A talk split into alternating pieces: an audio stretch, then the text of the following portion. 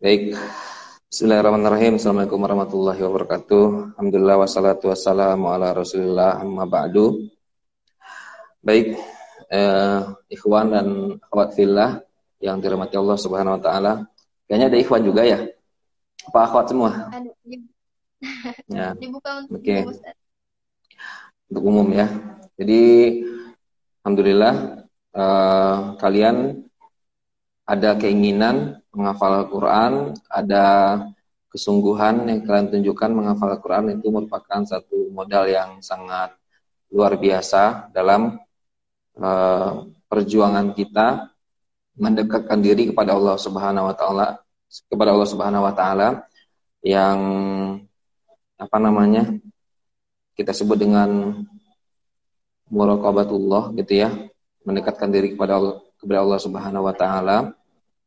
Kemudian salah satu caranya lagi adalah e, cara yang diantara banyak cara itu salah satunya dengan melalui Al-Qur'an yang kalian hafal.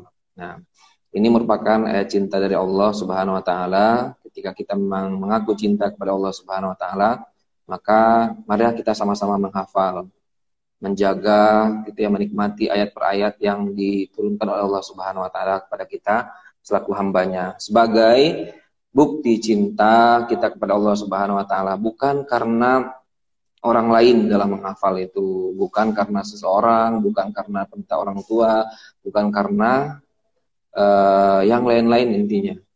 Yang penting bagaimana diri kalian betul-betul bisa mengambil wasilah ini supaya Allah menjadi cinta juga kepada kita selaku hambanya.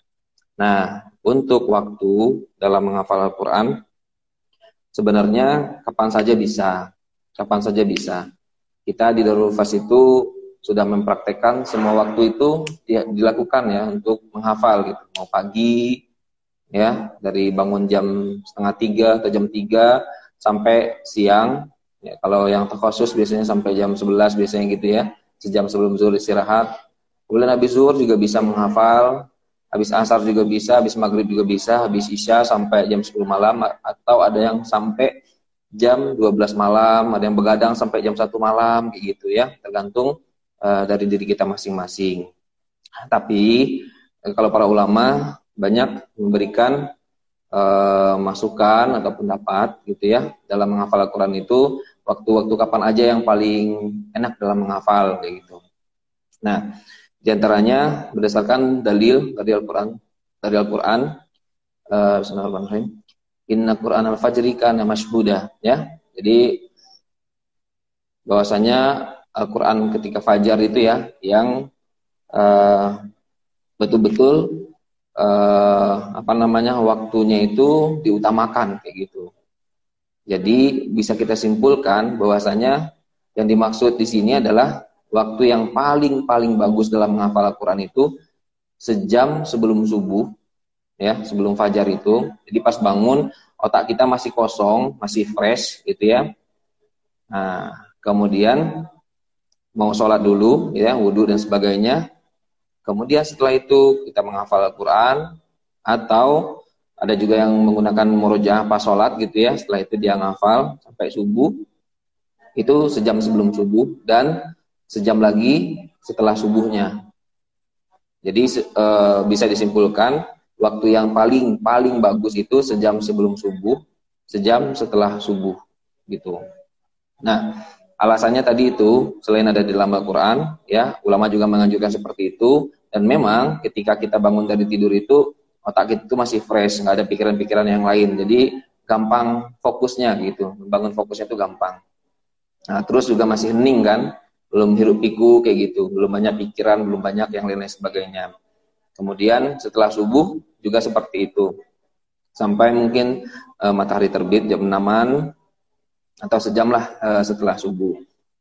Nah, tapi ada hal yang perlu kalian perhatikan dalam e, menjaga waktu ini. Waktu yang paling utama menghafal sejam sebelum subuh dan sejam setelah subuh ini bisa Uh, kalian lakukan dengan cara betul-betul niat gitu. Kalau seandainya nggak niat, ini akan menjadi waktu yang paling sulit gitu. Ini banyak yang sibuk kan, uh, tahfiz online kayak gitu ya, banyak sekarang kayak gitu, tidak juga sama gitu ya, tahfiz online itu uh, apa namanya, kalau seandainya betul-betul bangun tidur tuh nggak niat gitu seratus persen kayak gitu ya, ya susah kayak gitu, ngafalnya gitu. Susah ngafalnya karena apa, kalau uh, bangun naum ya dia Uh, ngantuk akan menguasainya kayak gitu. Jadi kalau seandainya kita pengen benar-benar menghafal, jadi niat sebelum tidur itu supaya dibangunkan lebih cepat, kemudian setelah itu langsung uh, sholat dan menghafal, betul-betul diniatkan, habis subuh lanjut lagi kayak gitu. Nah habis subuhnya juga sama, kalau seandainya setengah-setengah niatnya berat kayak gitu. Nah kalau seandainya ngantuk ya, menghafal itu tidak boleh duduk saja gitu. Justru uh, orang yang sifatnya kinestetik ya harus uh, apa namanya berjalan kayak gitu ya, atau dia berdiri kayak gitu. Nah itu jauh lebih baik daripada dia duduk, dan tidak se apa namanya tidak gampang juga bagi seorang itu yang nggak biasa duduk satu jam gitu ya, duduk ngapalin satu halaman gitu, langsung coba duduk kayak gitu ya repot juga, nggak bisa gitu, gelisah kayak gitu. Jadi harus duduk, berdiri, jalan kayak gitu ya. Tapi jalannya dikit-dikit aja, mondar-mandir dikit gitu supaya nggak ngantuk kayak gitu. Ya, itu memacu kinerja otak juga kalau berjalan seperti itu. Okay, ya, yeah. Terus hmm, boleh pertanyaan berikutnya insya Allah.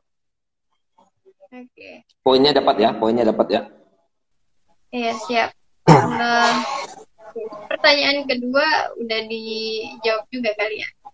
Intinya eh, bag, kalau kedua nih Tat, bagaimana cara atur waktu agar fokus dalam menghafal Al-Qur'an, terlebih kayak saya gitu ya, eh, oh iya gitu, jadi oh iya betul ngajar gitu kan terus sampai rumah yeah. Capek gitu kadang ya itu hmm. eh, kendalanya eh, apalagi mungkin teman-teman Insan Smart di sini juga mungkin ada yang sekolah, ada yang usaha, mungkin ada juga yang memang di rumah aja atau bagaimana. Intinya aktivitas kita sekarang memang banyak di rumah aja gitu ya. Jadi gimana caranya yeah. tuh supaya kita tetap bisa menghafal, gimana tuh ngaturnya? Ya, gini, eh, apapun profesi kalian, kesibukan kalian, gitu ya, ingat kalian adalah para penjaga Al-Qur'an, hafiz Al-Qur'an, penjaga Al-Qur'an. Jadi harus ada waktu yang betul-betul dicurahkan atau kita siapkan untuk berdekatkan, mendekatkan diri kita dengan Al-Qur'an untuk murojaah kayak gitu. Nah, sebenarnya dalam menghafal Al-Qur'an itu tidak bisa, atau murojaah ini ya, tidak bisa di waktu kosong. Jadi kalau seandainya kalian bilang Uh, ya nanti pas waktu kosong kita merujaah atau menghafal kayak gitu, menghafal tuh nggak bisa kayak gitu ya. Jadi menghafal di waktu kosong atau di waktu luang kayak gitu ya, nggak ada waktu yang luang itu ya kan, sibuk ini sibuk ini, kuliah, habis pulang kuliah juga ke perpustakaan, baca buku, ngerjain tugas kayak gitu, akhirnya nggak merujaah kayak gitu. Kerja juga ya, di kantor nggak bisa, pulang dari kantor udah sore, udah malam kayak gitu, capek gitu, sampai di rumah ada kerjaan lagi, bantu orang tua juga dan sebagainya kayak gitu, atau yang punya suami ngurusin anak dan ngurusin suami dan sebagainya kayak gitu, repot kayak gitu. Nah maksudnya gimana? Jadi kalau seandainya menghafal atau murojaah di waktu luang itu tidak akan mungkin. Yang mungkin adalah meluangkan waktu. Poinnya di situ, meluangkan waktu. Jadi harus betul-betul kalian meluangkan waktu uh, untuk murojaah, ya, meluangkan waktu untuk murojaah. Uh, contohnya gini, rata-rata uh, kita murojaah itu sehari uh, sesibuk-sibuknya gitu, usahakan tiga juz lah ya, tiga juz atau rata-rata lima juz. Kalau tiga juz, sibuk-sibuknya kita berarti uh, dalam sepuluh hari bisa muter hafalan sekali putaran, kayak gitu ya. Kalau lima juz, sekitar enam hari, hari ketujuhnya bisa kita gunakan untuk uh, tadabur atau belajar tafsir dan sebagainya kayak gitu ya. Nah itu dalam sehari berarti sekitar lima juz itu sekitar dua jam ya, dua jam. Kalau cepat bacaan merojaahnya hadir gitu ya, itu bisa sekitar dua puluh menit sampai tiga puluh menit atau dua puluh lima menit lah, itu sedang kayak gitu ya, uh, untuk merojaah satu juz itu. Jadi sekitar dua jam itu cukup untuk murojaah. Tapi siapa yang bisa meluangkan waktunya dua jam berturut-turut, misalnya dari pagi kayak gitu, susah juga kan? Nah, dari sini perlu eh, apa namanya? Kita membagi waktunya kayak gitu. Jadi nggak mesti dua jam tuh harus duduk dua jam kayak gitu, susah meluangkan waktu kayak gitu. Misalnya ambil waktu sejam sebelum subuh atau setengah jam gitu ya, setengah jam setelah subuh atau satu jam.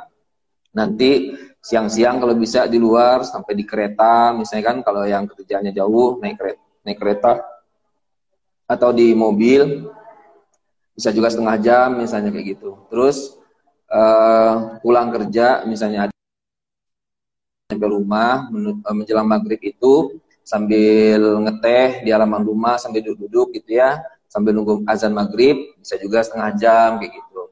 Atau se apa namanya setelah maghrib tuh sampai isya gitu. Kalau ikhwan kan ya udah nggak usah pulang dari masjid gitu, dari masjid aja dawamkan aja e, dari maghrib ke isya itu hampir satu jam, satu jaman lah kayak gitu ya.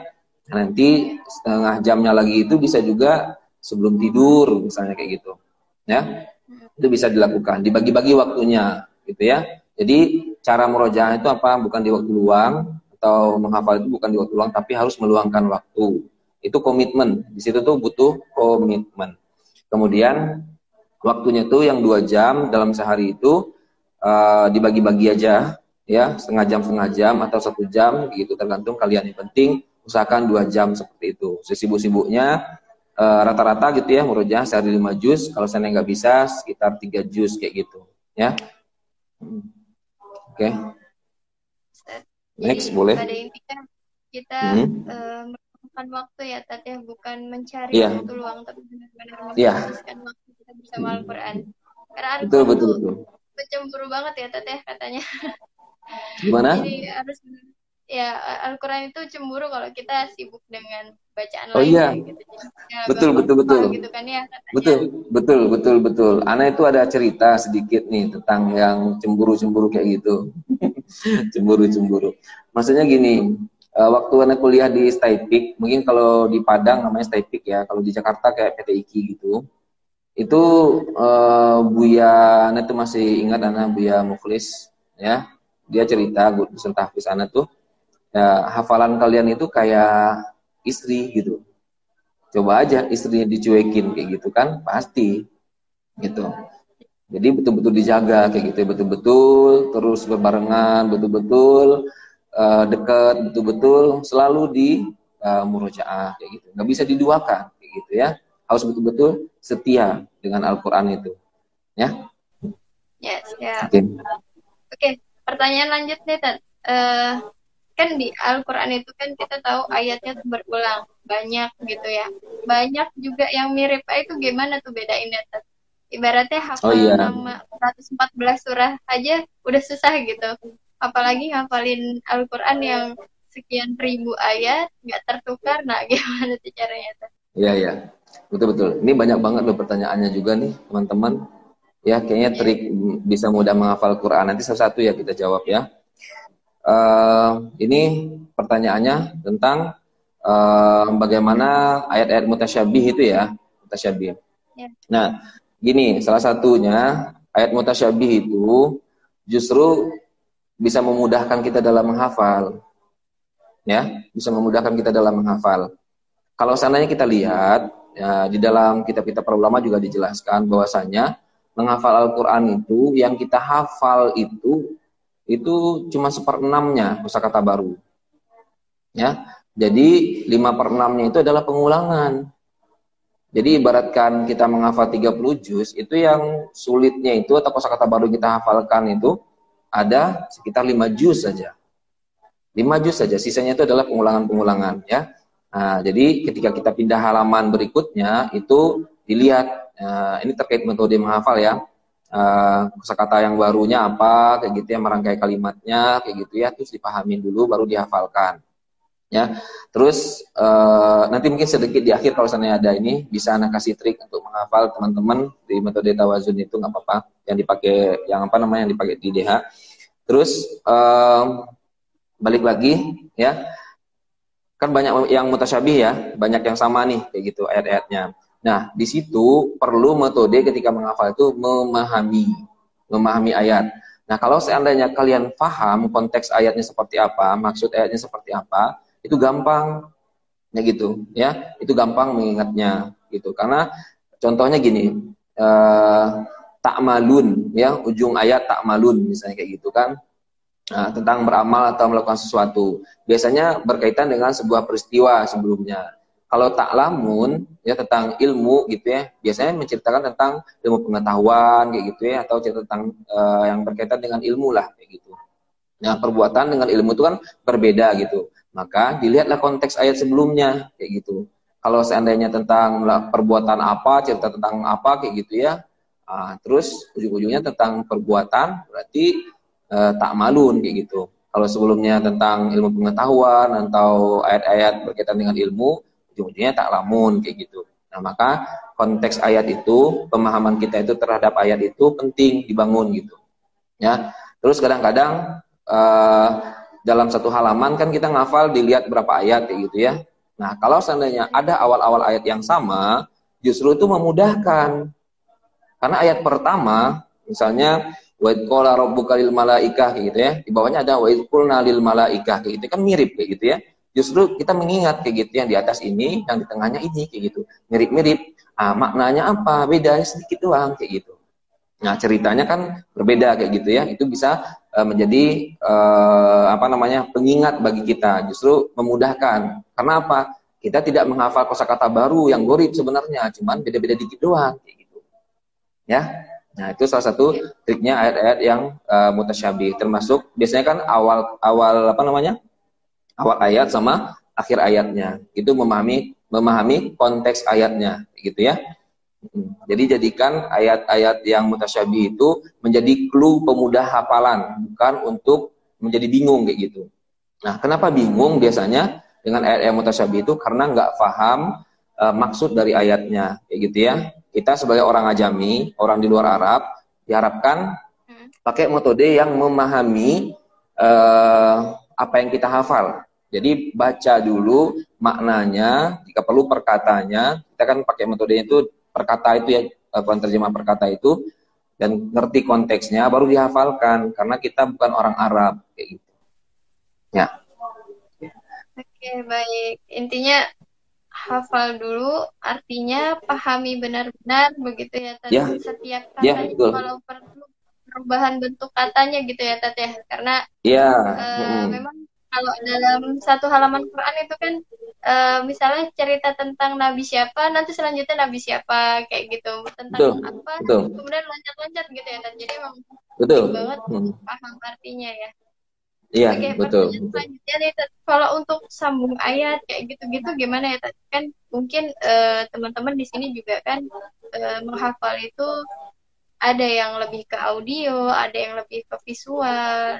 Itu gimana caranya ketika misalnya ada ujian? Kan kita banyak menemukan ujian tahfiz itu ada yang memang uh, cuma baca urut aja dari awal sampai akhir juz misalnya. Ada juga yang sambung ayat, acak ayat. Nah, gimana tuh kalau udah sambung ayat, acak ayat tuh Tati?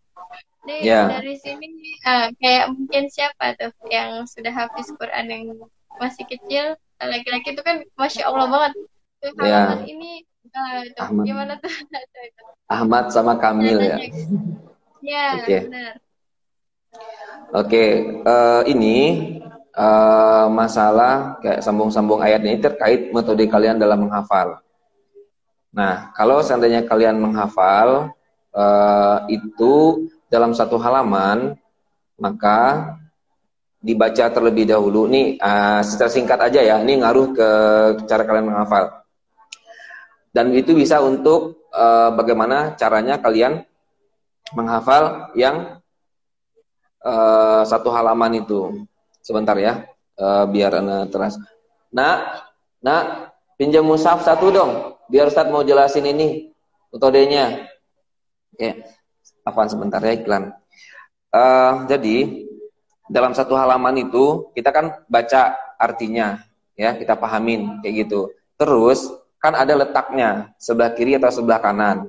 Ayat Al-Qur'an itu semua awal juznya itu ada di sebelah kiri. Kalau seandainya aju satu itu sebelah kanan karena ada al-fatihah kayak gitu. Nah di situ kita tahu kalau halaman juz satu yang di awal itu dianggap adalah yang alif lam mimnya sebelah kiri ya. Baru nanti yang al-fatihah itu sebagai pembuka sebelah kanan. Jadi awal juz itu di sebelah sini sebelah kiri semuanya sampai juz dua puluh sembilan, tiga puluh, tabaruk semua sebelah kiri ya. Uh, An-Naba juga sebelah kiri kayak gitu. Nah di situ kalian tinggal balikin aja gitu. Kalau halaman satu sampai halaman enam ratus empat kan ada ya. Halaman satu sampai enam ratus empat. Masih ingat nggak enggar yang waktu kita mensederhanakan uh, Al-Qur'an tiga puluh juz itu? Ya, masing-masing juznya itu kan dua puluh halaman. Tapi juz satu itu dua puluh satu halaman, juz tiga puluh itu dua puluh tiga halaman. Makanya halamannya itu enam ratus empat ya. Ini berkaitan dengan teknis tapi ini sangat penting sekali buat penghafal Al-Qur'an. Dan halamannya itu masing-masing juz ada dua puluh halaman. Berarti setengah juz berapa per setengah juz? sepuluh. sepuluh halaman. Per seperempat juz, seperempatnya lima halaman kan? Jadi ada halaman dalam Al-Quran itu halaman satu sampai enam ratus empat, ada halaman ke satu sampai ke dua puluh. Ya, kecuali halaman juz satu, itu juz eh, halaman ke satu sampai ke halaman ke dua puluh satu tadi, karena ada Al-Fatihah. Halaman yang juz tiga puluh sampai ke halaman dua puluh tiga gitu. Halaman dua puluh tiga. Nah, per dua puluh tiga ya, karena enam ratus empat halaman kan, dua puluh tiga halamannya di juz tiga puluh. Nah, yang sebelah kiri itu awal juz, kita lihat itu berapa halaman kayak gitu ya. Jadi kita ingat nih, sebelah kiri apa sebelah kanan dia, dia cuma kiri kanan doang. Kiri apa kanan? Halaman ke satu sebelah sini.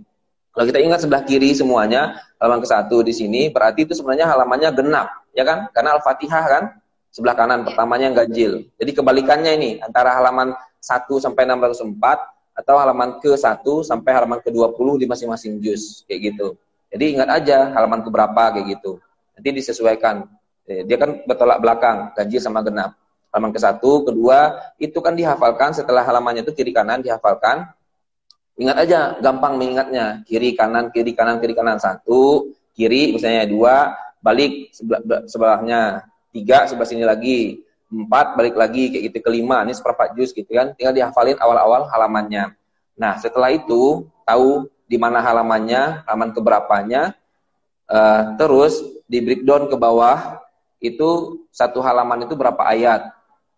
Ya, makanya di Al-Quran Al-Quran hafalan sekarang, itu di atas itu ada, di pojok atas biasanya, itu ada ayat ke lima puluh sampai ke enam puluh satu misalnya gitu. Berarti kita tinggal eh, apa namanya menghitung ayatnya itu ada berapa yang mau kita hafal. Misalnya ada dalam satu halaman itu eh, lima ayat misalnya. Berarti kita menghafal awal ayat itu lima kayak gitu. Jadi itu yang kita fokuskan dalam menghafal satu halaman itu. Jadi ketika kita dikasih soal ya, dikasih soal oleh teman, Uh, berarti kita paling ingat itu di juz berapa dulu gitu, juz berapa nih gitu. Nah ketika mengingat juz itu surahnya kan pasti kebayang ya surah apa kayak gitu. Nah setelah itu kita bayangkan adalah di halaman berapa kayak gitu. Nah sebelah kiri letaknya atau sebelah kanan. Kalau sebelah kiri berarti halamannya genap kan, karena Al-Fatihah tadi yang pertama sebelah kanan itu satu, kedua di sini. Jadi halaman genap semuanya kalau dia sebelah kiri. Kalau di sebelah kanan berarti halaman ganjil kayak gitu. Nah, kemudian setelah itu ke bawahnya di background lagi masalah letak ayat kan? Letak ayat. Ya. Nah, makanya kita nginget di halaman satu itu e, berapa ayat, halaman dua berapa ayat, halaman tiga berapa ayat kayak gitu. Itu memang dihafalin kayak gitu. Selain menghafalkan bacaannya kayak gitu aja gitu. Jadi dilatih. Jadi hafalan kita e, itu e, bisa dilatih sampai per ayat per ayat seperti itu. Tinggal nanti, nah ketika disebutkan ayat-ayatnya tentang ini gitu ya, kita tuh ny nyangkut tuh gitu ya, nyangkut nih halaman mana nih kayak gitu ya, tentang apa kayak gitu ya. Nah kalau nggak bisa disebutin tengah-tengah ayatnya, halamannya udah tahu bisa dirunut aja dari ayat atas. Nanti ketemu tuh tiga ayat di bawahnya atau berapa kayak gitu. Nah kalau seandainya orangnya cepat, biasanya dia butuh waktu dua sampai tiga detik kayak gitu aja dia bisa kayak gitu. Nah itu metodenya sebenarnya kenapa bisa mengingat per ayat kayak gitu. Kalau nggak pas per ayatnya paling tidak, oh iya itu di bagian atas ya, ini di bagian tengah gitu, atau ini di bagian bawah nih, pindah lagi ke halaman berikutnya, ingat awal ayat halaman berikutnya apa kayak gitu. Nah itu uh, untuk mutkin ya itu butuh proses yang lama dan itu butuh proses untuk latihan. Latihannya itu per juz. Jadi kalau antum mau betul-betul mutkin gitu ya, maka mutkininlah per juz per juz terlebih dahulu ya, dan latih sampai nomor-nomor ayatnya. Halaman sebelah kiri apa sebelah kanannya, berapa halaman berapa ayat di halaman ini, berapa halaman berapa ayat di halaman ini kayak gitu. Sampai terakhir. Itu bisa kita tuangkan ke dalam buku saku kecil ya. Jadi buku saku kecil itu penting dibikin per juz gitu ya. Ini ada teknis menghafal dengan menuliskan awal-awal ayat kayak gitu. Itu sebenarnya ada loh kitabnya, sebenarnya udah ada bukunya kayak gitu. Tapi kan beda ya e, kalau ditulis sendiri kayak gitu. Jadi tulisan kita sendiri itu ngingatnya kuat kayak gitu kan. Jadi itu bisa di satu juz kayak gitu, dikasih agenda kayak gitu aja. E, awal-awal ayat aja, halaman-halaman nomor halamannya di atas kayak gitu ya, awal-awal ayatnya aja. Jadi kalau murojaah pun antum nggak usah pakai mushaf. Lihat ke uh, buku kecilnya itu aja kayak gitu. Nanti lama-lama ya nggak usah lihat itu lagi gitu. Nah kalau lupa banget, kalau lupa banget itu ya usahakan jangan lihat mushaf, jangan lihat mushaf dulu, biarin aja dulu. Habis itu lihat lagi ke atas, kalau perlu ulang lagi ke halaman di atas. Nggak ketemu, lihat lagi halaman sebelumnya. Nanti dia cerita tentang apa, nanti ingat tuh.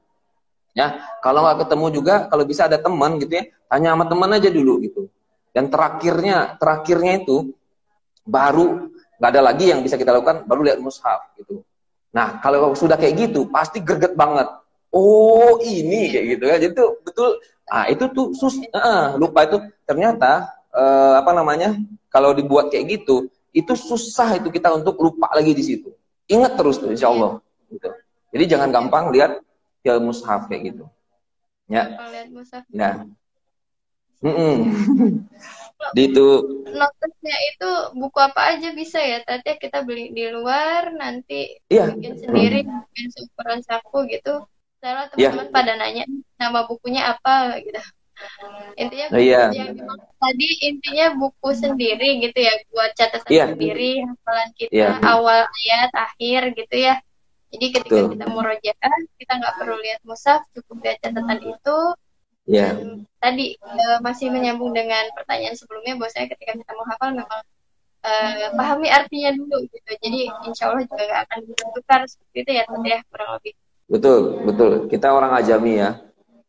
Oke, okay. Bisa anda tambahin dikit nggak tentang menghafalnya ini? Kenapa harus menghafal itu harus dengan faham ya?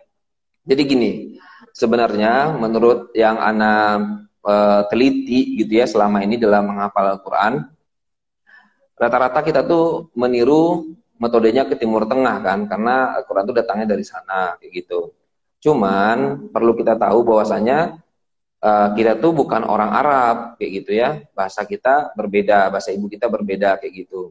Nah, dari sini dibutuhkan sebenarnya metode yang khusus buat orang ajami gitu. Nah, kalau orang Arab mereka tuh rata-rata menghafal itu biasa hafal sam, uh, langsung mutkin. Ya rata-rata mereka kayak gitu ya, ziyadah sama murojaah itu bareng. Ziyadah sama murojaah itu bareng. Rata-rata memang seperti itu. Tapi kalau untuk orang kita itu lama jadinya kayak gitu ya. Kadang-kadang dua tahun, tiga tahun baru selesai. Udah selesai pun ziyadah sama murojaah kayak gitu nggak langsung mutkin juga kan.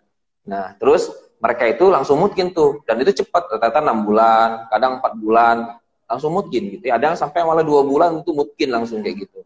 Karena memang sebelumnya mereka banyak kemudahannya. Uh, tilawah sehari sepuluh juz itu biasa kayak gitu kan.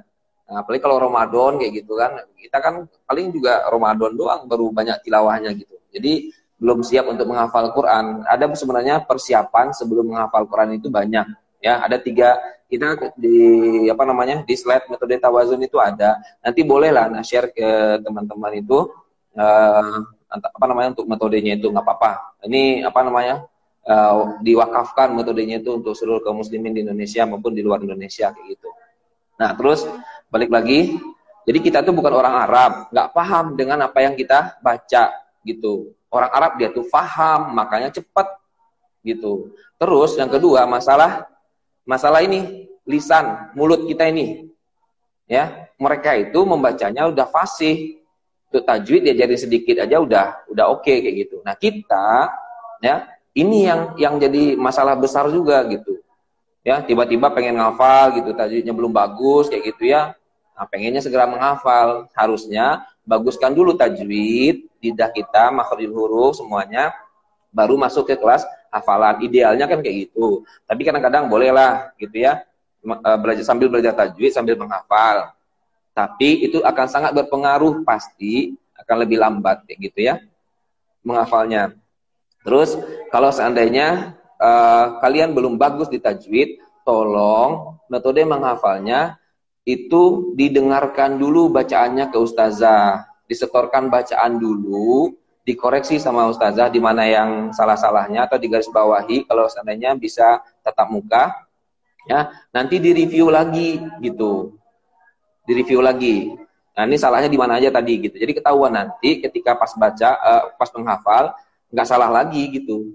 Ya, kalau seandainya kalian online seperti ini, berarti kalian harus uh, menyetorkan bacaan dengan pensil kalian pegang. Jadi pas kena tegur sama ustazah, catat di sini, catat di sini, ini yang kurang, ini yang kurang, gitu ya. Coba baca yang benernya, udah bener, baru boleh dihafalkan, kayak gitu.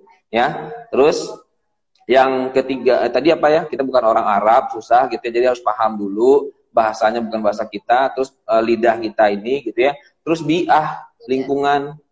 lingkungan lingkungan itu kayak contohnya kayak orang Palestina gitu di Suriah dan sebagainya kayak gitu, itu menghafal itu dalam tekanan kayak gitu ya, mereka pas perang tiba-tiba ada bom, tiba-tiba bunyi tembakan kayak gitu. Nah jadi itu membuat mereka itu betul-betul semangat dalam menghafal. Terus rata-rata semua orang di sana itu penghafal Quran gitu. Jadi misalnya kayak dari sepuluh orang yang ada gitu ya, rata-rata mungkin delapan hafal Quran tiga puluh juz. Walaupun nggak hafal tiga puluh juz, pasti dia hafal sepuluh juz, kayak lima belas juz atau dua puluh juz kayak gitu. Jadi rata-rata hafal Quran mereka itu, walaupun nggak semuanya tiga puluh juz, tapi semua mereka menghafal. Nah itu kita kan kurang ya lingkungan kayak gitu, gitu.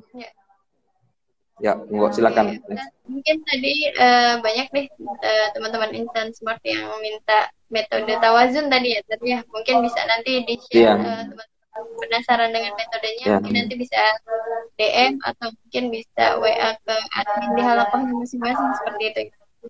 Iya. Uh, udah jam sembilan sebenarnya sih, tapi masih okay. ada uh, pertanyaan dan masih penasaran nih kayak sahabat Insan semua Insan. Lanjut ya Tati ya, nggak apa-apa ya? Nggak apa-apa, santai ya, aja. Tadi juga kan udah telat. Kalau seandainya kalian mau tentang metode tadi itu, dia itu harus dijelaskan. Nggak bisa di slide-nya aja, di PowerPoint kayak gitu. Mungkin kalau sana ada waktu next itu bisa khusus untuk metode kayak gitu, boleh kayak gitu ya. Uh, jadi dibag dibagikan dulu metodenya, kalian udah punya dulu masing-masing slide-nya. Jadi sambil melihat ke slide-nya itu kita bahas kayak gitu. Yang penting-pentingnya aja kayak gitu. Ya, lanjut. Oke, mungkin nanti kita buka di ruang Zoom aja kali, lebih enak kali ya Tete. Boleh, boleh, boleh. Oke. Okay. Ya. Lanjut, Tat. Nih, uh, untuk teman-teman mungkin yang punya sudah punya hafalan gitu ya. Seperti mungkin saya juga ya, nih P R juga buat saya Ustaz. Gimana caranya uh, ngatur murojaah gitu. Uh, hafalan yang lama gitu. Jadi mulai dari harus urut kah atau boleh acak gitu. Kalau saya pribadi sebenarnya lebih suka acak gitu ya, karena uh, senang ayat-ayat favorit gitu. Nah, dihafalin dulu ayat-ayat favoritnya, karena ayat-ayat favorit lebih ngena gitu kan ke saya, jadi acak tuh saya. Tapi mungkin teman-teman uh, pengen tahu nih gimana cetat bagusnya tuh, urut atau gimana gitu, sesuai tuntutan ulama yeah. itu gimana, mungkin ada. Kalau kita sebagai seorang penghafal Quran gitu ya, yang dijaga itu ya yes, kulluhu ya, semuanya tiga puluh juznya kayak gitu. Ya, tiga puluh juznya. Namun ya banyak kendala lah misalnya kayak gitu kan, kalau nggak bisa gimana? Ya sebagiannya ba'du gitu ya, setengahnya atau minimal sepertiganya kayak gitu. Nah ini ya, eh, Ana sarankan ke antum semua, sebenarnya kan memang harus tiga puluh juznya. Yang minimal-minimal, yang betul-betul kalian pegang itu, sebagai seorang hafal Quran itu, minimal sepuluh juz lah, kayak gitu, yang betul-betul kepegang betul lah, kayak gitu. Ya, nah, eh, itu minimal-minimalnya kayak gitu. Kan udah pada selesai ziyadah, kayak gitu ya. Kalau kurang-kurang dari situ tuh, nggak, apa namanya, nggak bagus banget lah, kayak gitu. Nanti takutnya malaikat tuh ragu, sama kalian nih hafizah kok bukan. Ya sorry ini bercanda. Nah jadi Uh, itu minimal-minimalnya gitu. Nah, tapi kalau untuk memungkinkan hafalan, ya itu memang harus ikut program. Nggak bisa kalian nggak diprogramkan. Ya, kita biasa sering bilang gini, kamu mau jadi hafizoh, kamu mau jadi hafiz, ya udah. Jalan terakhirnya adalah jalan satu-satunya adalah mondok tiga puluh juz selesai. Gitu. Kita kemarin tahfiz online itu di Ramadan kan banyak banget tuh ratusan juga. Itu ada yang sampai seharinya itu setoran uh, satu juz. Sehari itu setoran satu juz. Banyak. sepuluh halaman, dua belas halaman tuh udah banyak kayak gitu ya. lima halaman tuh biasa kayak gitu. Ya, ada tahfiz online yang intensif. Ya, ada tahfiz online yang mungkin seminggu itu tiga kali kayak gitu kan. Yang dilihat tuh. Yang, yang orang tuh orang sibuk lah gitu. Tapi butuh komitmen lah kayak gitu ya. Nah, banyak juga dari mereka itu berakhirnya di pondok kan kayak gitu. Kalau mau serius ayo gitu sekalian khataman gitu. Ada juga yang sampai khatam akhirnya tuh ya khatamnya di online gitu, nggak khataman tiga puluh juz eh, ketemu kayak gitu kan. Biasanya kalau di dia kan ada khatam, acara khataman seremonialnya gitu. Ada yang sampai khatam itu beberapa orang kayak gitu, masya Allah gitu.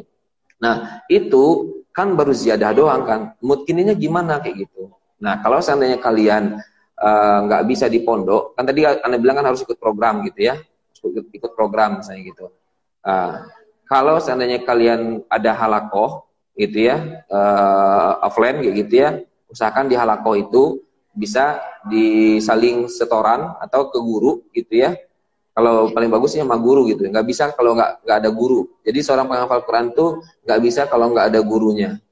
Kalau nggak yang di kita biasanya apa namanya partner. Nah fungsi partner tuh untuk itu murojaah sama partner gitu ya. Nah, selain murojaah per halaman, gitu ya, murojaah per lima halaman, ya. Setelah lima halaman, murojaah tambah lagi lima halaman, tambah lagi lima halaman, tambah lagi lima halaman, dua puluh halaman satu juz. Jangan pindah dulu ke juz berikutnya, sebelum itu kalian setoran sekali duduk tiga puluh juz, eh tiga puluh juz satu juznya itu, apaan? Ya, jadi uh, terus sampai ke atas kayak gitu ya. Ada yang ngambil nantinya tekniknya pas tiga juz dia setoran tiga juz kayak duduk gitu ya atau lima juz boleh gitu. Kalau di D H kan ngambilnya karena ziyadah dulu. Jadi level dua itu dimurojaah dulu semuanya. Per juz per juznya dimurojaah dulu kayak gitu. Nah, terus baru nanti tingkat berikutnya level tiga per lima juz, level empatnya sepuluh juz, sepuluh juz, sepuluh juz baru ujian tiga puluh juz kali duduk kayak gitu. Nah, bagi teman-teman yang sibuk, tadi balik lagi. Kalau untuk masalah mengatur waktu, kalian kalau bisa yang ngatur waktunya. Jangan sampai kita terus yang diatur waktunya sama waktu itu sendiri, kayak gitu. Karena waktu itu kayak gitu, ya kejam, kayak gitu ya. Kapan mau waktu luang, waktu senggang, kayak gitu. Ya, kalau bukan kita sendiri yang meluangkan waktu, kayak gitu. Jadi meluangkan waktu, butuh guru, kalau enggak partner kita dalam murojaah itu penting, ya. Dan ingat, pegang per juznya. Mau, kata enggak tadi, mau yang surah-surah pilihan, ayat-ayat populer yang di itu, enggak apa-apa, enggak masalah kayak gitu. Ya, ada yang dari belakang, berapa juz, gitu, enggak masalah kayak gitu. Nah, cuman rata-rata kan dari depan tuh, kalau sepuluh juz hafalannya berarti juz satu sampai juz sepuluh, gitu. Karena biasanya kan M H Q itu, di Indonesia kan ngikutin kayak gitu ya. Kalau M H Q lima juz, juz satu sampai juz lima, kayak gitu. Ya, ya. Oke, okay, lanjut. Itu aja. Ya, ya. Jadi intinya uh, mungkin murojaah per level. Intinya bagaimanapun bentuk murojaahnya, intinya murojaah ya. Jangan sampai nggak murojaah seperti itu. Itu mau dari ayat favorit, ya, mau dari ya, awal, depan, belakang dan sebagainya. Intinya murojaah itu, itu ya, di murojaah. Iya. Mm -hmm. Terus yang tadi itu poinnya lagi itu teman sama guru. Ya, ya, waktu khusus. Oke, okay, next. Oke, okay, pertanyaan terakhir kita. Uh, gimana caranya istiqomah dalam murojaah? Nah, istiqomah itu mudah diucapkan tapi sulit dilakukan gitu, Tat. Gitu, Tat. Gimana hmm. tuh, Tat? Jadi gini, teman-teman semuanya.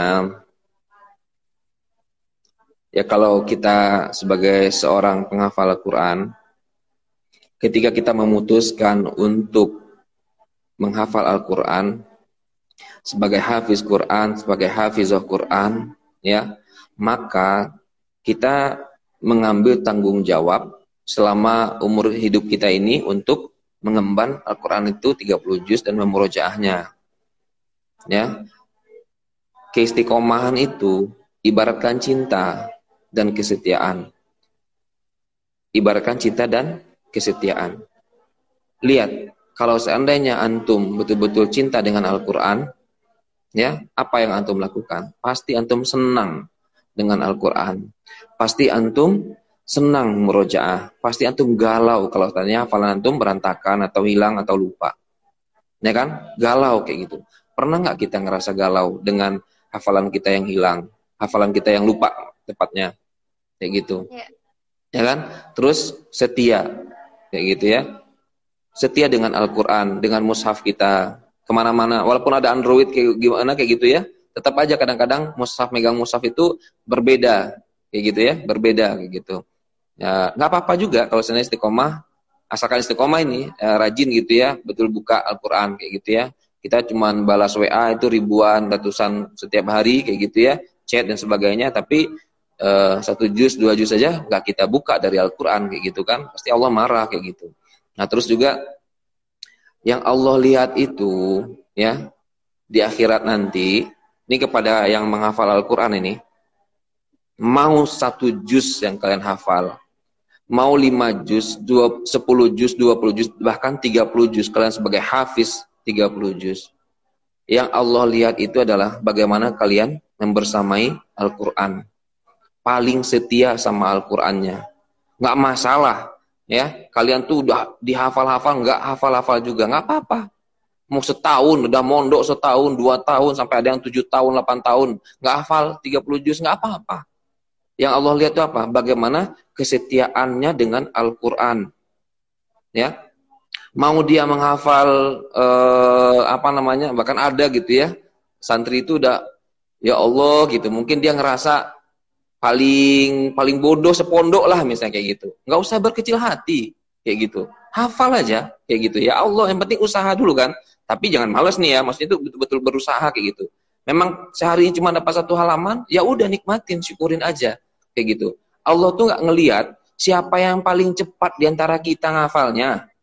Ya kan? Siapa yang paling khatam duluan, itu yang dinilai sama Allah. Bukan. Siapa yang cepat mutkinnya. Siapa yang paling mutkin diantara kita hafalannya. Bukan, itu yang dilihat sama Allah. Tapi siapa? Siapa yang paling setia dengan Al-Quran. Siapa yang paling istiqomah dengan Al-Quran. Itu yang dilihat Allah Subhanahu Wa Taala. Nah, jadi itu yang perlu diingat bagi kita sebagai seorang penghafal Al-Quran, agar senantiasa istiqomah dengan Al-Qurannya. Cintai Al-Quran itu seperti kita mencintai Allah, bahkan lebih dari semua makhluk yang ada. Ya, buktikan ya dengan kedekatan kita dengan Al-Quran, muamalah kita dengan Al-Quran, dan kesetiaan kita dengan Al-Quran. Oke, ya. Uh, itu dilema kadang-kadang ya untuk masalah wanita lagi haid gitu ya. Ini biasa di I I K atau P T I K atau di, di Padang waktu itu anak kuliah di S T I P K gitu kan. Pasti ada pertanyaan kayak gitu. Karena ada yang mengambil pendapat bahwasanya kalau seandainya wanita haid, ya totality, ya semuanya totalitas itu enggak enggak megang Quran, enggak menghafal kayak gitu. Ya. Nah, kita uh, mungkin antum bisa searching gitu ya, uh, pendapat yang uh, mengatakan bahwasanya boleh kayak gitu ya, dengan niatnya tuh niat belajar, bukan niat tilawah kayak gitu. Baik teman-teman, ini masalah fikih kan. E, kalau masalah fikih pasti banyak khilafiyah kayak gitu ya. Kalian yakini yang mana yang baik, yang paling kuat menurut kalian pastinya ya. Jadi sebenarnya kalau e, fikih ini e, ana tidak menjawab secara detail kayak gitu ya. Menurut pendapat ini, mazhab ini berbeda ya, Maliki berbeda, Syafi'i berbeda, Bali juga berbeda kayak gitu ya. Nah, terus e, kalau di apa berdasarkan yang ana ikutin juga sama di selama waktu di S T I P K atau di P T I K kayak gitu dan lain sebagainya, itu mengambil pendapat yang uh, tidak memakai mushaf yang murni mushaf, itu satu ya, untuk melepaskan diri dari khilafiyah itu. Jadi makanya kita memakai Al-Qur'an yang ada terjemahnya ya. Terus kalau untuk murojaah sebenarnya nggak masalah kayak gitu, yang kalian tinggal baca aja kayak gitu kan, jatuhnya zikir Ya, jadi bukan berarti orang yang haid itu lepas dari semua zikir, enggak gitu. Bacaan zikir pagi petang kan masih boleh bisa kayak gitu ya. Wudhu pun kalian masih tetap boleh kan gitu. Enggak boleh itu sholat, e, tawaf gitu di Ka'bah kayak gitu ya. Nah, terus e, ngambil pendapat yang mem, tadi niat-niatnya itu bukan niat tilawah gitu, tapi niat belajar kayak gitu. Niat belajar gitu. Jadi belajar itu ya kapan saja kan kayak gitu. Memang lagi disuruh nih kayak gitu ya, untuk mengejar target dan sebagainya kayak gitu. Jadi itu yang kita ambil dalam menghafal Quran. Kadang-kadang kan kalau program takhasus atau dauroh gitu ya, nah, haid kadang lima hari atau yang sampai tujuh hari misalnya kayak gitu. Ya kepotong dong, nggak ngapa-ngapain kayak gitu. Terus kapan mau selesai programnya kayak gitu. Sementara kita berpacu juga dengan waktu kayak gitu ya. Jadi kayak gitu. Uh, insya Allah nggak apa-apa ngambil pendapat yang seperti itu tadi. Tapi niatnya, ya niatnya seperti itu, dan bukan berarti nggak boleh memegang Al-Qur'an itu perempuan tuh najis gitu ya. Ya itu bukan kayak gitu ya. Innamal mu'min la yanjus kayak gitu ya. Uh, Ana lupa uh, redaksi uh, hadisnya kayak gitu ya. Uh, itu orang mukmin itu bukanlah najis kayak gitu ya. Orang kafir itu najis pun juga dianggap itu karena apa? Karena akidahnya kayak gitu ya. Karena musyrik kayak gitu ya. Jadi itulah yang membedakan mereka dengan uh, ketika mereka muslim udah bersyahadat, udah nggak najis lagi kan, kalau orang yang di luar muslim, kayak gitu ya. Nah, kayak gitu. Ada lagi? Oke Ustaz, teman-teman, saya ingin uh, sahabat insan yang dirahmati Allah, uh, ini ada karya saya. Ustaz Afwan belum sempat ngirim. Iya. Iya. Mungkin oh iya. Uh, Insya Allah. Kalau mau tahu bagaimana perjuangan saya ketika menghafal, galau-galaunya dan sebagainya, bagaimana ketika intinya menghafal Quran itu banyak perjuangannya sih.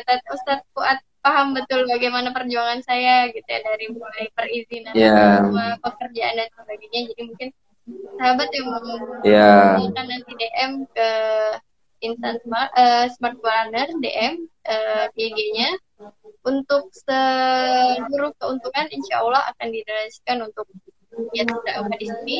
Uh, untuk harganya insya Allah di harga enam puluh ribu rupiah, tapi ongkos kirim ditanggung masing-masing seperti itu ya Tante. Uh, closing statement okay. yang kira-kira bisa memotivasi kita supaya kita tetap istiqomah bersama Al-Quran, murojaah, menghafal dan mensyukuri uh, okay. bagaimanapun bentuk kedekatan kita gitu dengan Al-Quran. Mungkin kalau kita namanya yang yeah. masih baru gitu ya, pengen cepat-cepat selesai gitu. Mm-hmm. Kayak dulu saya pengennya pokoknya target dua tahun selesai kayak gitu. Ya qadarullah gitu yeah. kita misalnya tidak sesuai rencana, bagaimana intinya supaya kita bisa tetap terus istiqomah yeah. walaupun butuh sampai tua, sampai sudah menikah, sampai uh, ya butuh waktu lama untuk kita bisa menyelesaikan hafalan gitu supaya kita nggak futur gitu. Bagaimana Tad? Okay. Um, ini ya sebelum closing statement gitu.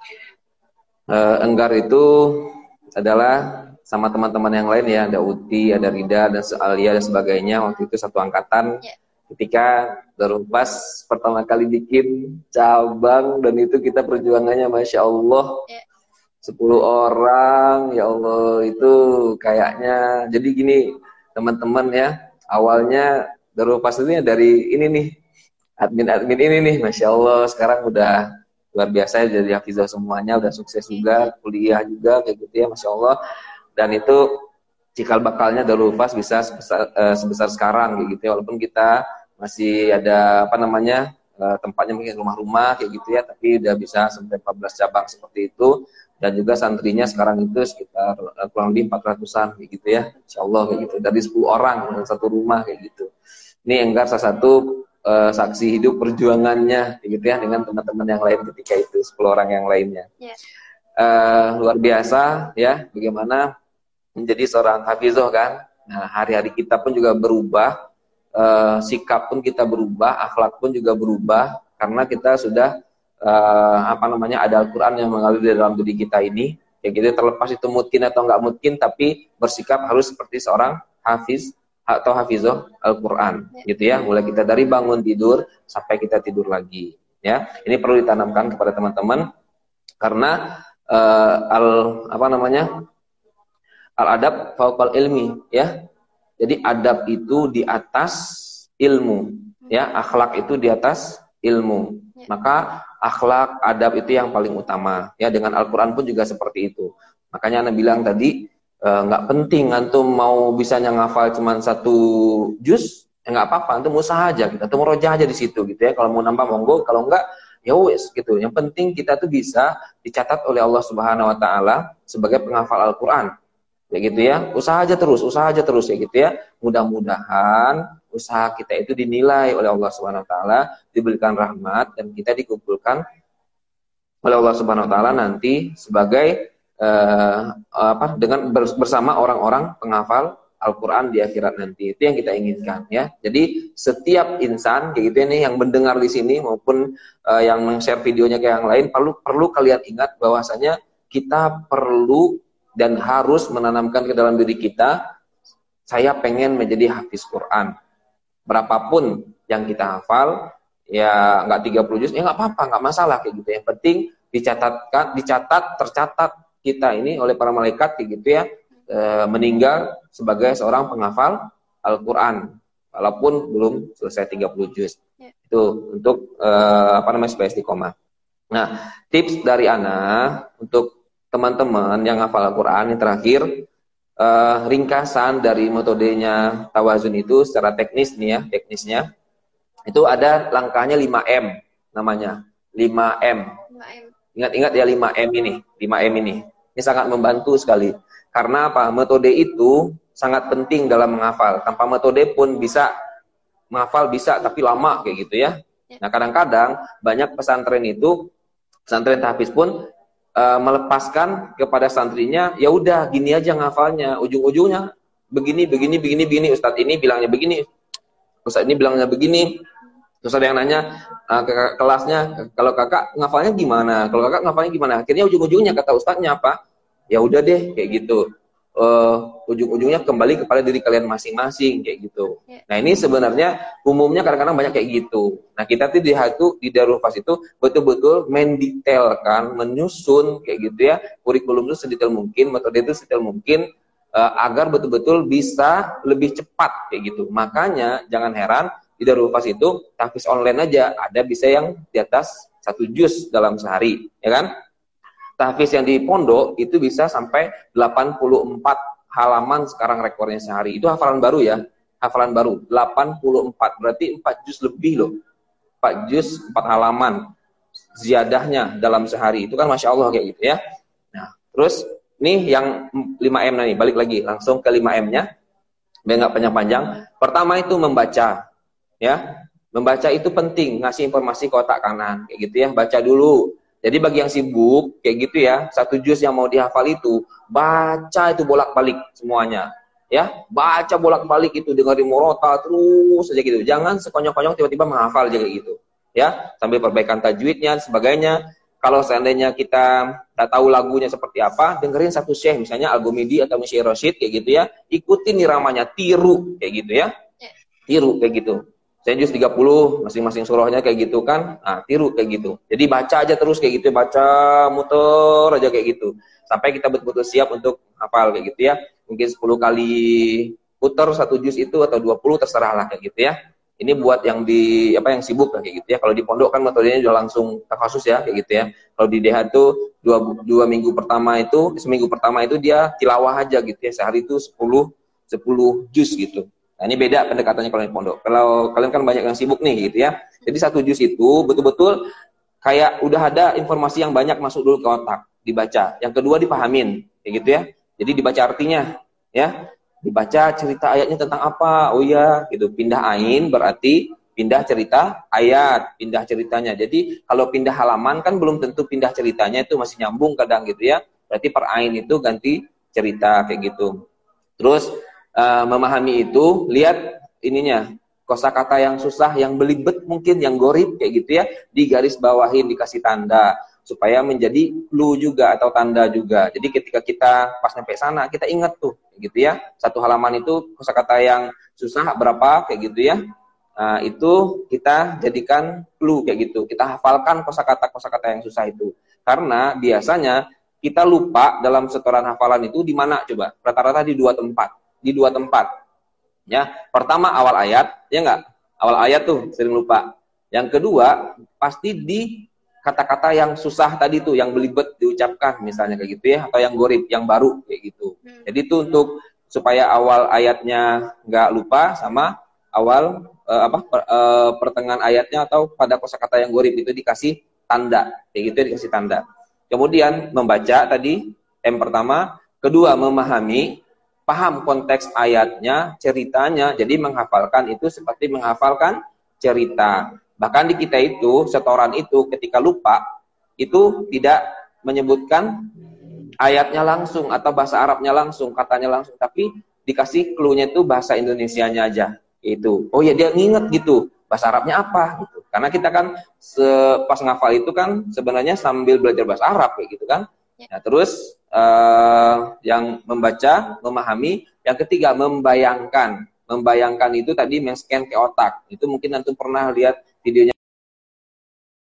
Halo? Halo Ustaz, ya apa? Sepertinya tadi ah, jelas ya. Yang pertama tadi membaca, yeah. memahami, membayangkan. Membaca, membaca, memahami. Yang kedua, Tiga, yang ketiganya mem membayangkan, ya visual, ya visual. Jadi sebenarnya itu eh, apa namanya eh, auditori. Ya, kalian baca tadi kan dengerin terus kan kayak gitu kan, sambil mendengar kan walaupun bacaan kita sendiri atau dengerin murotal, sama yang orangnya visual, sama yang psikomotorik kayak gitu ya. Jadi tiga-tiga itu dapat sebenarnya dengan metode ini. Yang ketiga tadi membayangkan, itu juga membayangkan letak posisi ayat dan berapa ayat dalam satu halaman. Apa awal-awal ayatnya. Kayak gitu. Berapa ayat kayak gitu. Bahkan ada metode yang sebelum dia setoran itu, setoran dulu kepala-kepala ayatnya, awal-awal ayatnya. Ini nggak usah sih sebenarnya kayak gitu, nggak terlalu penting gitu. Tapi apa? Supaya nggak lupa dia kayak gitu ya, awal-awal ayatnya itu. Ya, berapa ayat dalam halaman ini gitu ya, kepalanya, awal-awal ayatnya. Ada tujuh, berarti tujuh awal ayat itu kayak gitu ya. Nah, terus uh, supaya gampang dalam satu halaman itu menghafalnya kepala ayatnya itu atau awal ayatnya itu, itu dilihat ayat-ayat yang populer atau yang mirip misalnya kayak gitu. Kalau ada populer di tengahnya berarti yang di atasnya aja dihafalin e, dua ayat, misalnya kepalanya, awal ayatnya, di bawahnya juga sama, misalnya tiga ayat misalnya kayak gitu. Jadi gampang, ada clue-nya gitu. Atau ada ain di sampingnya, setelah ain itu apa sih awal ayatnya gitu, gampang gitu ya. Ayat yang pertama sama ayat yang terakhir paling gampang diingat. Ya. Awal ayatnya itu. Jadi itu untuk membayangkan letak posisi posisi ayat gitu ya. Ada yang ayat dua baris pertama, habis sampai akhir, ada tanda ayatnya, pindah lagi ke bawahnya. Ternyata dua baris berikutnya, ayat, pada ayat kedua di halaman itu, sampai habis juga, tanda ayatnya ternyata bukan di akhir, tapi di bawah halaman, apa, di bawah barisnya itu, di baris kelima, misalnya kayak gitu ya, baru mulai lagi, kayak gitu. Itu membayangkan namanya, ya. Setelah membayangkan itu, baru namanya menghafalkan. Nah, menghafalkan itu tidak perlu melihat mushaf, ya. Kalau seandainya tadi kan udah dibaca, udah dipahamin, udah dibayangkan, ya udah tutup mushafnya ataupun dibuka nggak dilihat kayak gitu ya.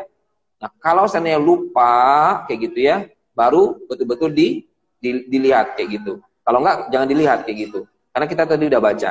Ya. Nah kalau seandainya pas ini menghafalkan ya, ini teknis sederhananya menghafalkan itu baca dulu secara uh, secara tahqiq dari atas sampai bawah, secara benar betul-betul.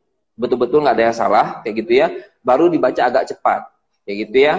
Atau mungkin agak hadir lah, kayak gitu ya. Membacanya itu e, cepat, biar konsentrasi kita itu nggak apa namanya, nggak buyar, gitu. Contohnya, e, apa namanya ini?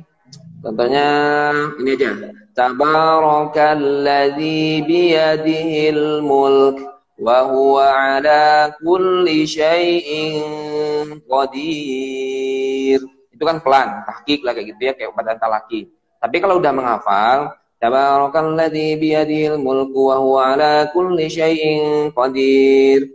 Terus lanjut ke ayat bawahnya. Jadi agak cepat kayak gitu, biar nggak buyar kayak gitu ya. Biar nggak buyar. Kalau seandainya bisa langsung satu halaman baru digabungkan boleh. Kalau enggak mungkin setengah-setengah halaman dulu gitu ya, atau ada yang ngambil lima baris lima baris dulu kayak gitu. Ya. Ya. Itu proses namanya yang keempat mem menghafalkan. Ya. Baru yang kelima, M yang kelima itu adalah menyetorkan. Ya, menyetorkan itu ada standarnya. Kalau lewat dari tiga kali salah, Nanti ulang lagi, jangan dulu apa namanya, jangan minta ditunjukin terus sama ustazahnya kayak gitu ya. Akhirnya tuh dilolosin, padahal sebenarnya belum hafal nih anak kayak gitu. Apalagi kalau seandainya ada sampai satu baris itu nggak bisa mengulangnya, kalau udah salah kayak gitu ya, berarti itu memang belum hafal. Jadi harus paham aja, jangan usah baper gitu ya, ditolak setorannya. Ya udah gitu, tahu diri aja kayak gitu ya. Oh iya belum hafal nih ustazah, saya merojah dulu udah kayak gitu. Boleh kalau seandainya mau disetorin juga gitu ya. Nah ya udah deh, diterima setorannya. Tapi itu cuma buat disimak doang sampai bawah. Harus diulangi halaman yang sama setelahnya. Jadi biar tahu dulu di mana salah-salahnya, di mana tadi yang lupa. Nanti dia murojaah beberapa menit, lima menit, habis itu dia maju lagi kayak gitu. Lancar hafalannya ya. Ingat tajwidnya ketika baca, ketika menghafal itu sama gitu ya. Jadi nggak boleh eh, apa namanya lewat-lewat aja gitu, gunnah mat kayak gitu. Dan ketika menyetorkan itu harus tartil atau tadwir ya, nggak boleh hadir juga kayak gitu. Jadi betul-betul menghayati kayak gitu, pelan-pelan lagi kayak gitu ya. Ketika menyetorkan, ngafalnya boleh agak cepat karena ya, supaya nggak hilang fokus kayak gitu. Ya. Jadi apa? Kita ulang aja yang terakhir. lima M tadi apa? Membaca, membaca, uh, memahami, memahami, membayangkan, ya, membayangkan, hafalkan. Baru menghafalkan. Ini kon konsentrasi tingkat tinggi ya. Ya. Konsentrasi tingkat tingginya di sini. Baru yang kelimanya menyetor, menyetorkan. Ya. Okay. Di yang keempat ini menghafalkan ini harus konsentrasi tingkat tinggi, nggak boleh uh, apa namanya? Uh, kamu uh, banyak ngelihat kiri kanan atau nggak fokus kayak gitu. Akhirnya buyar tuh gitu ya. Kalau nggak fokus, nggak selesai satu halaman buyar tuh. Jadi fokus gitu ya. Ya sekitar tiga puluh menit. Ada yang sampai tidak itu ada yang sampai lima menit atau sepuluh menit satu halaman itu. Insya Allah ya bisa gitu. Kalian semuanya juga bisa kok gitu ya. Di rumah mengkondisikan diri insya Allah, niat betul-betul niat ya dalam menghafal itu. Ya mungkin itu Gar panjang lebar, mungkin nanti eh, apa namanya silakan kalau ada waktu lain gitu ya boleh mau dibedah metodenya karena metode itu penting juga ya insya Allah. Karena siap-siap aja. Barakallahu fikum jami'an, selalu istiqomah dan Allahummarhamna bil Qur'an. Amin. Amin. Ya Rabbal Alamin. Monggo enggak. Ya Ustaz, uh, jazakallah khairan atas ilmunya hari ini ya. Masya Allah jam segini. Ya, siap. Masih banyak teman-teman juga. Okay. Ternyata semangatnya uh, untuk menjadi penghafal Qur'an luar biasa seperti itu ya. Ya tadi mungkin uh, mudah-mudahan nanti next kita gabung lagi ya tadi dengan materi entah materi apa atau mungkin tadi sempat membahas tentang akhlak ya, penghafalan Quran itu penting sekali kayak gitu, mungkin kita bahas kitab atibiannya atau seperti apa wallahu alam nanti. Mudah-mudahan teman-teman hmm. admin yang di belakang meja bisa memfasilitasi. Uh, Insyaallah. Ya. Uh, Begitu juga dengan ya Ustaz. Ya, salam. Ya, salam. Ana uh, izin uh, live ya. Ya siap. Jadi, uh, jazakallah khairan juga buat teman-teman yang ada di sana. Jaga hafalan kalian baik-baik. Ya. Sama kayak jaga hati kalian juga. Gitu ya, selalu uh, rindu dan kangen dengan Al-Quran. Jangan jauh-jauh dari Al-Quran. Jika perlu tuh, mushaf kalian itu, kalian bawa tidur, sambil kalian tidur di kepala kalian. Terserah pokoknya, ya. Harus betul-betul dengan Al-Quran. Ya. Ya. Terus, nah, semoga yang belum khatam, cepat khatam juga ya, yang targetnya lima juz supaya cepat selesai lima juz atau berapa berapa juz pun itu, dan selalu rindu dan cinta dengan Al-Qur'an. Semoga kita apa yang kita lakukan ini membuat Allah itu melihat kita, memandang kita dan mencintai kita juga. Dan nanti insyaallah bertemu di akhirat bersama orang-orang penghafal Al-Qur'an. Amin ya rabbal alamin. Allahumma bil Qur'an. Billahi taufiq hidayah. Assalamualaikum warahmatullahi wabarakatuh. Waalaikumsalam warahmatullahi wabarakatuh.